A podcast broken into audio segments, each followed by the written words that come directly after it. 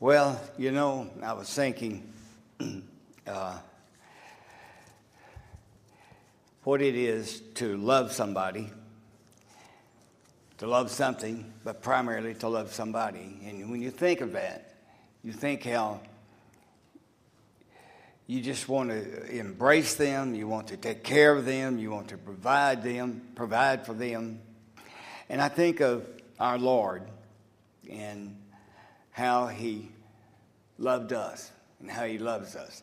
You know, it's so easy to fall into a mindset, if you will, of God. Yeah, you know, you think, yeah, he loves us, but almost like, not quite like a, and Brother David, I'm not jumping on you, but not quite like a principal loves the students, okay? Yeah, he wants to take care of them, but the love of God towards us is really beyond our comprehension. And the fact that, you know, just that hymn just there is how he died for us. God himself came in the form of flesh and lived 30 some odd years and then went to the cross for the likes of us. And because he loved us, and he still does. And as we walk this pathway of life, we need to be mindful of the fact that Satan will do everything he possibly can to cloud our thoughts as far as the love of God towards us.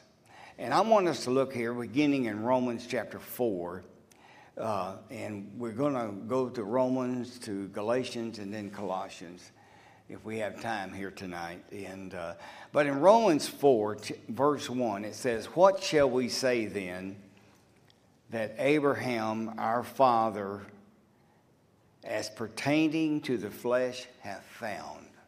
What did he find out?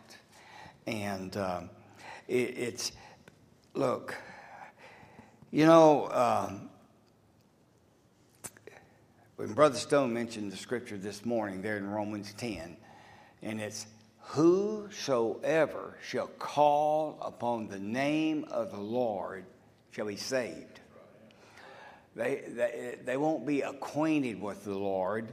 They won't become slightly knowledgeable of him. They will be saved.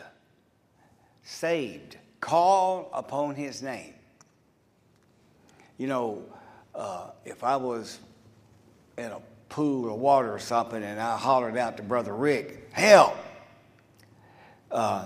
Well, I'm sure he would come to save me. Well, see, that's me calling to him.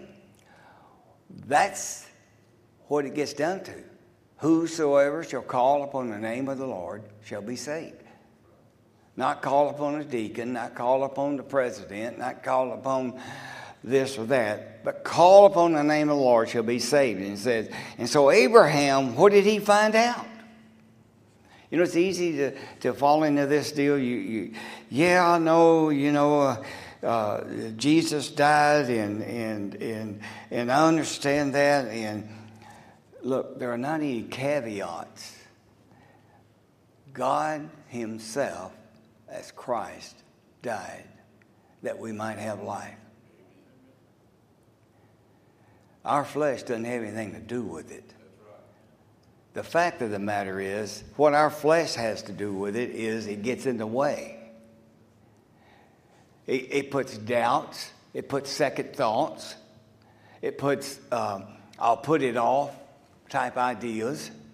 And the thing is, you say, well, why in the world do you want to come back over here and replow this plowed ground? Well, because I tell you what, because of a scripture right there in Revelations about God coming to the church of Laodicea, you've left your first love.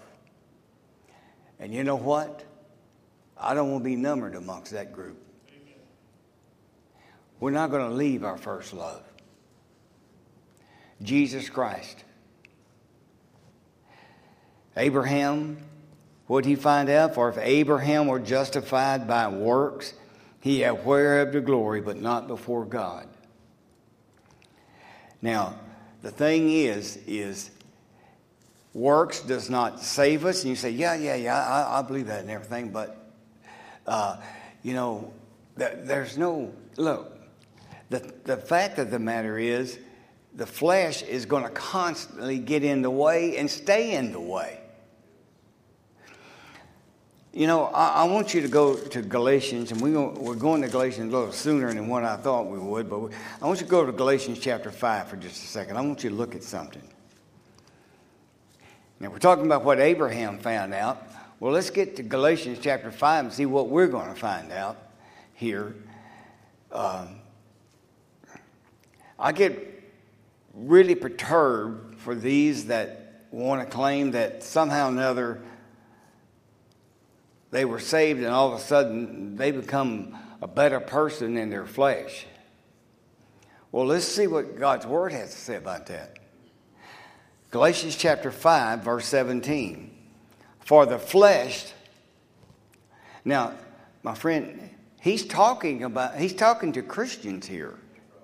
If you look at the first scripture, the first verse of this chapter. Stand fast, therefore, in the liberty wherewith Christ hath made us free, and be not entangled again with the yoke of bondage. He's talking to Christians. So let's go ahead and get that out there. Now, verse 17. For the flesh of Christians, you can just go ahead and add that in there, lusteth against the Spirit. Well, lost people don't have the Spirit, only Christians. For the flesh lusteth against the Spirit, and Spirit against the flesh. And these are contrary the one to the other, so that you cannot do the things that you would. And then he goes on to list, of course, the works of the flesh and the works of the Spirit. And, of course, as Christians, we're called to live in the Spirit, to count the flesh as dead, to mortify our flesh on a daily basis, even moment-by-moment basis. So the flesh lusteth against the Spirit against the flesh, so much so that you cannot do the things that you would. That's what God's Word says. So, you know, the thing is there's always this group running around talking about the inconvenient truth. Well, I don't know if truth can ever be referred to as inconvenient. It's not. It's always very convenient. The fact of the matter is, Lot was a child of God. He was. And if you'd looked at old Lot, you would have thought, really? Well, why is that? Why did that happen? Well, because his flesh lusts against his spirit, and because he did not stay in prayer, because he did not stay affixed on that which saved him. And so he wound up over there living in amongst the Sodomites. And so going back to Romans 4, verse 3, for what saith the Scripture, Abraham believed God, and it was counted unto him for righteousness. He believed God, and it was counted for him to righteousness. Now, what he believed was his righteousness. That's what the Scripture says. It doesn't say that what Abraham did after he was saved, and it was counted for his righteousness, it's what he believed. That was his righteousness. You see, you know why this is important? I'll tell you. You see, Satan does not want you or I or any of us to really know what the problem is. He wants us to get deluded into thinking that since we're saved now, we can kind of let our guard down as far as our flesh is concerned, because we all now know better, and we're going to do better. Well, see, that's just a lie. It's important that we understand that we have an enemy, and we see it every time we look in the mirror. It's our flesh. Look, The scripture, and every Christian, I think, knows this. If they don't, they're going to know it here in just a second, that in order for us to be taken to heaven, we're going to have to be changed in a moment, in the twinkling of an eye. Well, why is that?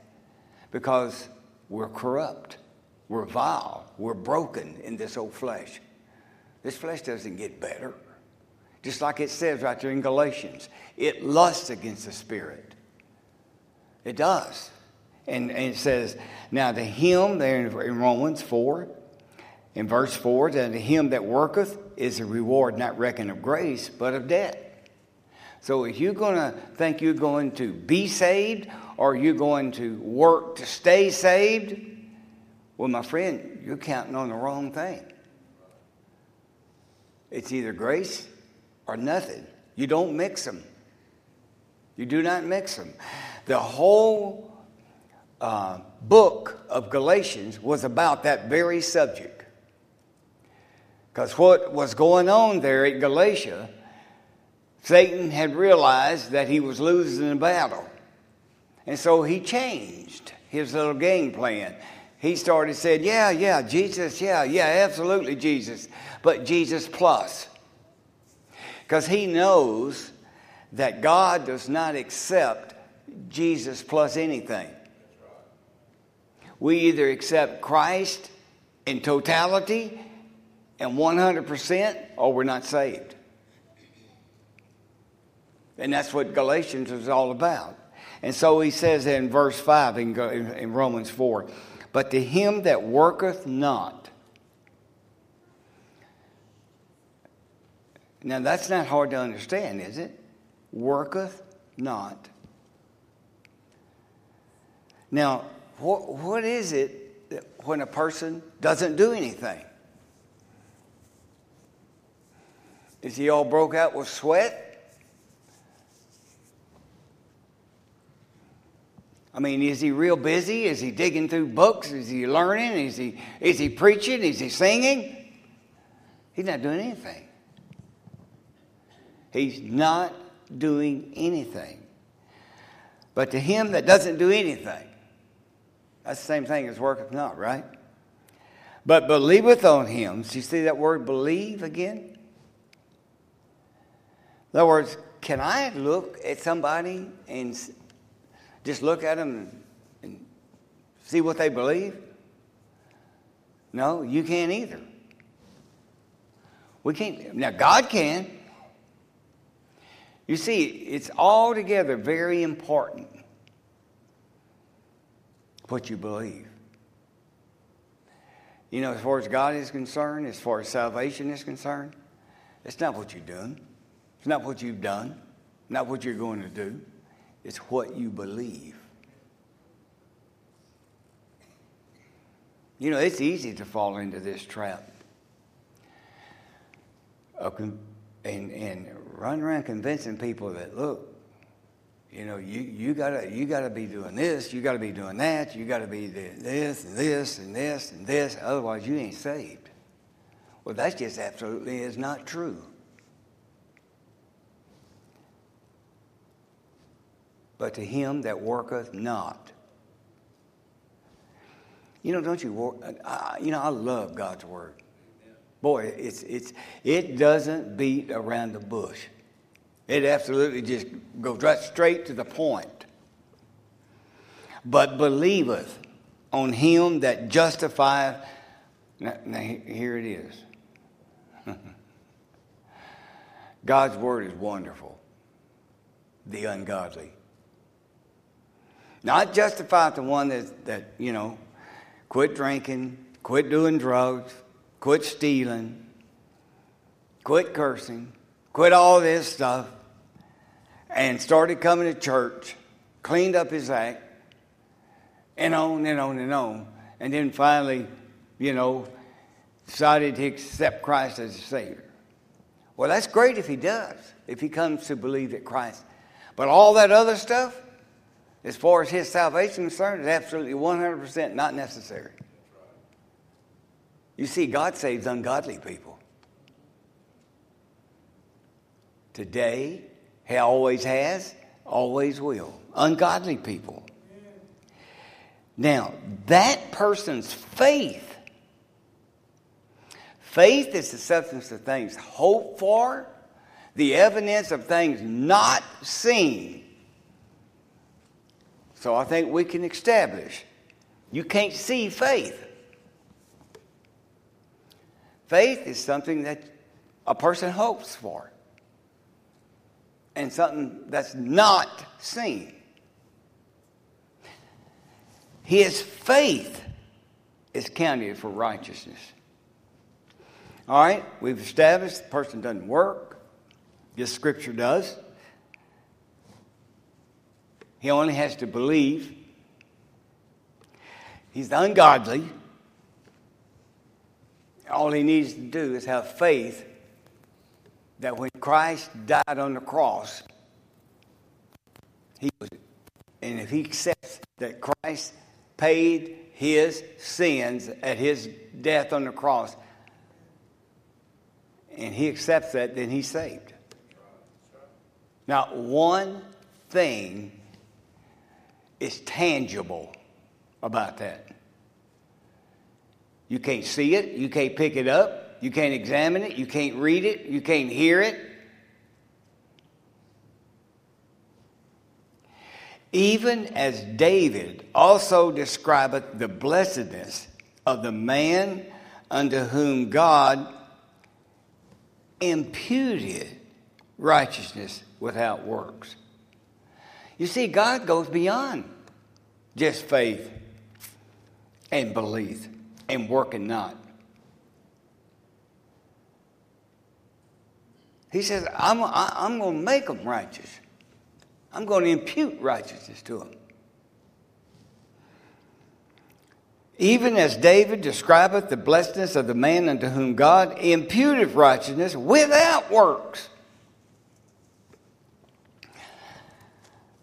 Go to Ephesians for with me.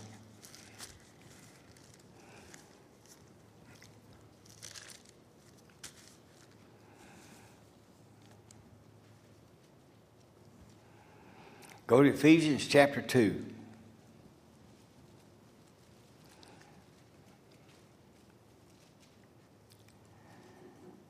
That in the ages to come, he might show the exceeding riches of his grace in his kindness towards us through Christ Jesus.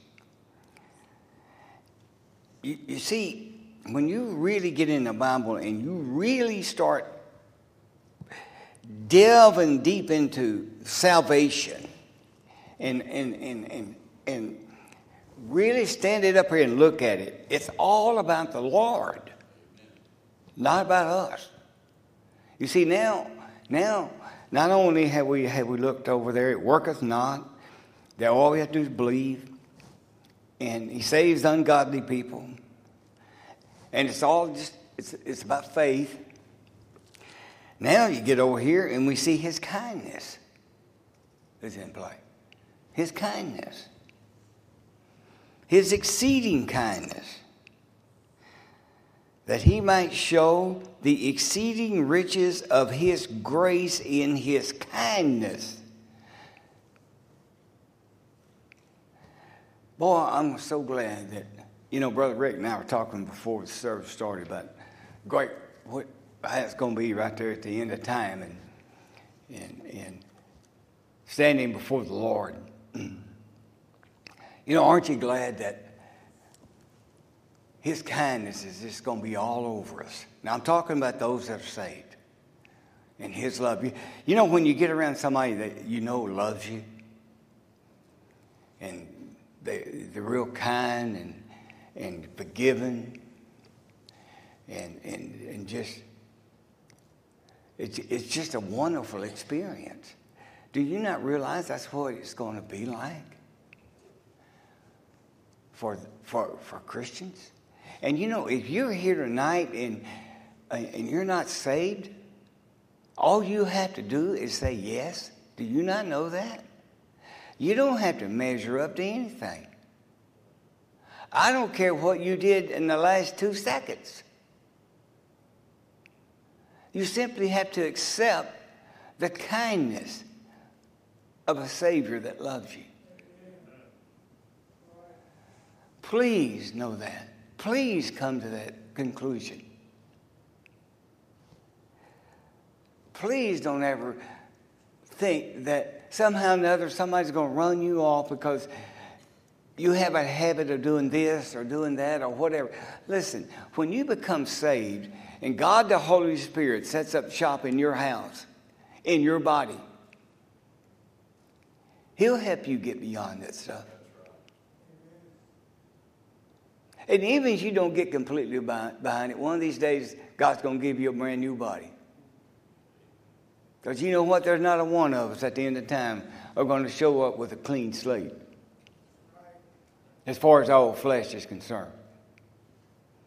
But I tell you what, Jesus Christ cleaned our slate for us. And see, it's about His kindness. He shows the exceeding riches of His grace in His kindness. For by grace you are saved through faith, and that not of yourselves. There it is. It's the gift of God. Lest any man should boast, not of works. So, you know, let me ask you a question.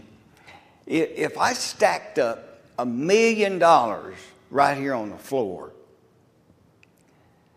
how long would it take you to get down here to get it? If I said, whoever got here first?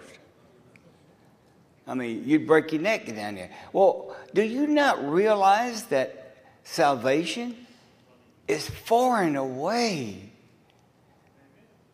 better than something like that? That's nothing but filthy lucre. That's it. That's all it is. It's just filthy lucre. I mean, reports have always been out there about these people that win the lottery and how it just destroys their life and all that kind of stuff. And I know you think, yeah, if I had all that money, it wouldn't destroy mine. Well, I'll tell you what, they had the same opinion. That's why they got in the lottery. But the thing is salvation is far and away better than that. Why in the world would you not want to? It's a free gift. He's not going to require you to do anything before or after. There's not a requirement. You know, if I ran down here and joined the army, I guarantee you I wouldn't be able to go back home to mama. I might want to, but they're going to require me to do something, a whole bunch of stuff. And this old body would just pass out in a heartbeat because they got all these requirements. You see, but that's not the case with our Lord. It is, He has a free gift of eternal life, of Christianity. But He doesn't require you to do anything. That's why He says here in Romans 4, blessed are they whose iniquities are forgiven and whose sins are covered. Now, I want to show you something. Turn back to Romans 3.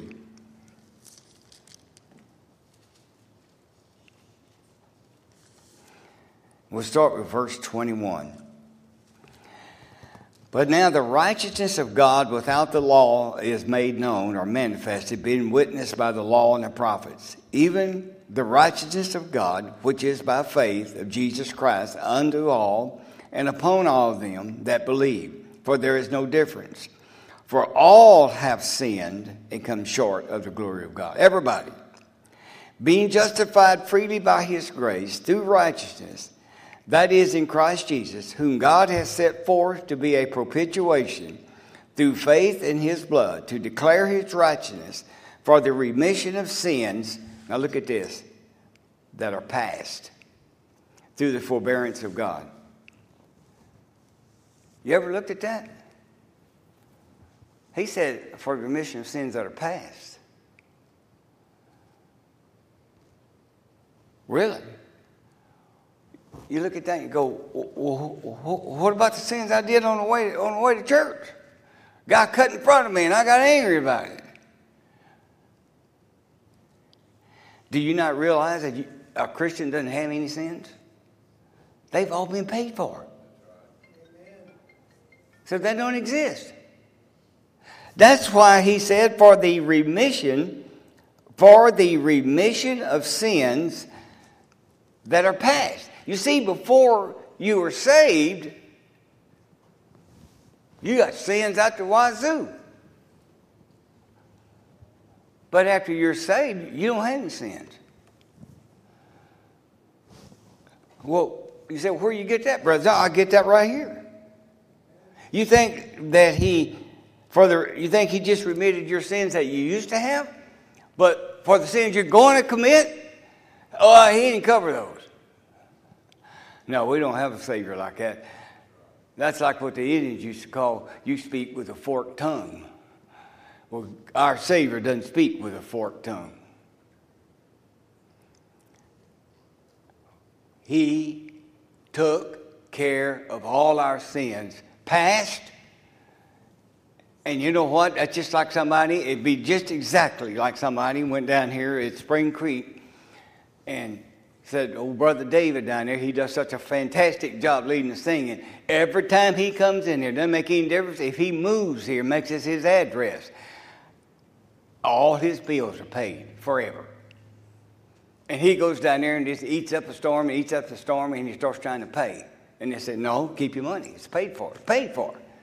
And they might have to start slapping him around to get him to understand. It's paid for. You understand? P-A-I-D, paid. Well, that's the way it is with our sins. We don't have, after we are saved, they're paid for. So now, go right on over to Romans 4. Blessed are they whose iniquities are forgiven and whose sins are covered.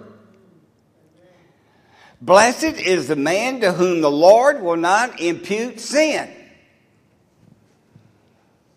You say, well, why is this so important? Why are you doing this in this group? I'll tell you exactly why, because I know Satan, you got the same enemy I got. Satan likes to come over with this yeah stuff. Let me tell you something. Do not let that enemy convince you that somehow or another, unless you do this or that or start jumping through hoops. Now, look, I sincerely believe that it is a responsibility of every Christian to love God, to love His Word, and to be obedient to the extent that we can. But to the extent that we don't, does not lessen the fact that we're still loved by God. And He will continue to love us. Now, let's go to, now we're running out of time, so I want to get over here to Galatians. Go to Galatians here right quick before we run out of time. Because I want you to see some of these scriptures here in Galatians. Go to Galatians chapter 2.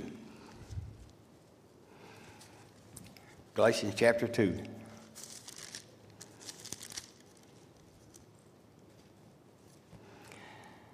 Verse 16.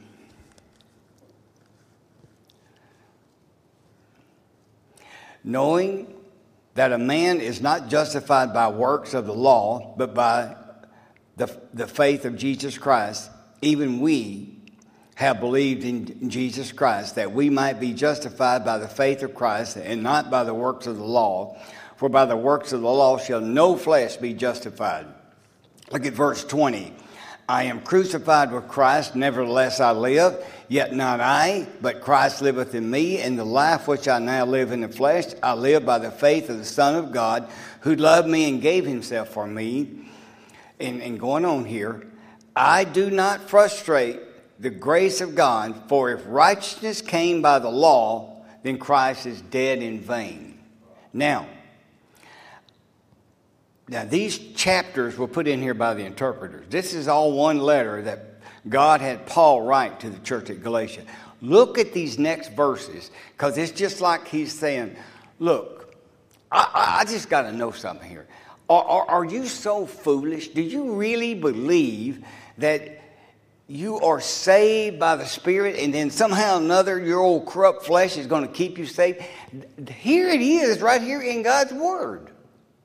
That exact words, not exactly like that. Let me just read it though. O foolish Galatians, who have bewitched you that you should not obey the truth, before whose eyes Jesus Christ had been evidently set forth, crucified among you. This only would I learn of you. Did you receive the Spirit by the works of the law or by the hearing of faith? Are you so foolish? Did you actually think you're going to begin in the Spirit? That's kind of like what he's saying. But now are you made perfect by the flesh? Did you see what that says? Did you actually think you're going to be made better by the flesh after you're saved? You see, that's what they were trying. That's where old Satan was trying to get his works doctrine in through the back door there. And God come over and slammed it shut. Said, no, I don't think so, Hoss. You don't get better by the flesh. The flesh is the enemy. Was before you're saved, and it is after you're saved. Are you so foolish, having begun in the Spirit, are you now perfect by the flesh? Look at Galatians chapter 4, verse 4. But when the fullness of time was come, God sent forth his Son, made of one and made under the law, to redeem them that under the law, that we might receive the adoptions of sons. And now let's skip on down to verse 8. I'm running out of time, so I'm skipping some. Forgive me, please. Howbeit then, when you knew not God, you did service unto them which by nature are no gods. In other words, no telling what you was doing out here before you were saved, right? But now. I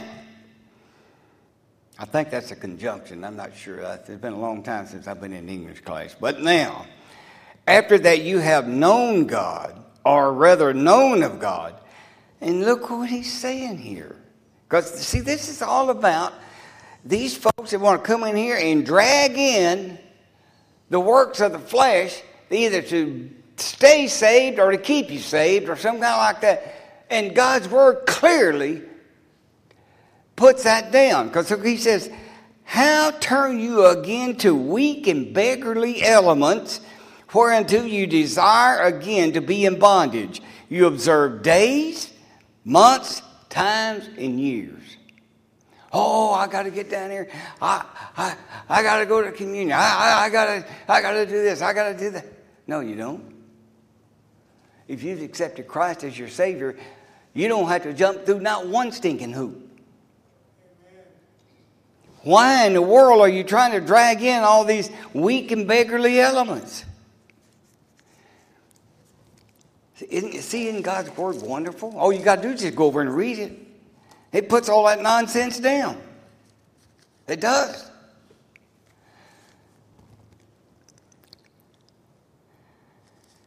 Okay, let's go to Colossians chapter 2.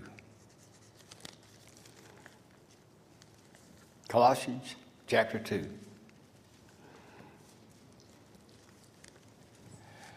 And putting a wrap on this. What I wanted us to see here tonight, that our flesh is not God's helper. Our flesh is something, it's important that we know. It's important that we know that it is the enemy of God. For the flesh lusteth against the Spirit, and the Spirit against the flesh, so much so that you cannot do the things that you would. You see, it's important that we know that. It's important that we be mindful of that. Because, you know, when you know what the problem is, then you can deal with the problem. But if you've got the idea that since you've been saved, that somehow or another, boy, God's not even going to have to spend 5 seconds with you when he comes to take it. He might have to go over and take an hour and a half on old brother John, but for you, it'd be just about 2 seconds. Well, he might have to take an hour and a half on me, but I doubt it. He says in a twinkling of an eye, we're going to be changed. But my friend, it's so vitally important that we understand that We are saved through the blood work of Christ, plus nothing, minus nothing, and that keeps us saved, and that you don't have any sins as far as salvation is concerned. Now, I know there's sinful conduct. I realize that. There is. But did you see that scripture about past sins? Well, why don't we go ahead and get that out on the table? Why don't we be afraid of God's word? Look here at Colossians chapter 2, verse 20. Colossians chapter 2, verse 20. Remember we just saw over there about observing days, months, and years and all that kind of stuff. There's all kinds of religions built around that kind of stuff. Well, there's all kinds of religions built around what we're about to read here too. Wherefore, if you be dead with Christ from the rudiments of the world, why, as though living in the world, are you subject to ordinances? Touch not, taste not, handle not, which all are to perish with the using, after the commandments and doctrines of men, which things indeed have a show of wisdom and will worship, and humility and neglecting of the flesh. And, you know, I mean, my goodness, I've read of people there in the Philippines where they got this cat of nine tails, and they're walking down the street and they're flogging themselves until their back's in shreds and walking on their knees up to this building they call a church, trying to somehow or another, hoping that God's going to let them into heaven because of everything they've done in the name of Christ. Isn't that awful? That goes on even as we speak here tonight. And right here, touch not, taste not, handle not, observing days, months, and years. All that's put down in God's word. Don't do that. You don't have to do that. And it's like he says here. He says, I acknowledge that it's a show of wisdom and will worship and humility, neglecting of the body, not in any honor to the satisfying of the flesh. If you then be risen with Christ, seek those things which are above, where Christ sitteth on the right hand of God. Set your affections on things above and not on things of the earth, for you're dead, and your life is hid with Christ in God. And when Christ, who is our life, shall appear, then shall ye also appear with him. Mortify, therefore, your members which are upon the earth. And then he goes on to mention all the works of the flesh. That's what we're supposed to do. Count our flesh as dead. But my friend, I want you to know here tonight, what we've seen here tonight. Don't ever let anybody bring you under the authority of observing days, dates, and months and years, or touch not, taste not, do not type salvation. There is no salvation of that type. God does not require but one thing, faith. What did we see when we started? Faith is the substance of things hoped for, the evidence of things not seen. Our faith is counted for righteousness. Blessed is the man to whom the Lord will not impute sin. That's a person that's saved. Now, it's so vitally important that we know that we embrace that we hug that, and we hang on to that. And that we're quick to tell a poor lost soul that's wanting to be saved, my friend, put down your anxiety. Put down your worry. Come to a loving, kind Savior, just as you are. Just as you are. And you know what? I want us to stand. And Brother David, you come. And Brother Steve. And let's have a word of invitation. And if you're here tonight, if you've been struggling, thinking that you got to jump through a bunch of hoops to be saved, please know this. You don't have to do that. You have a Savior that will accept you just as you are, right now, forever. Rusty.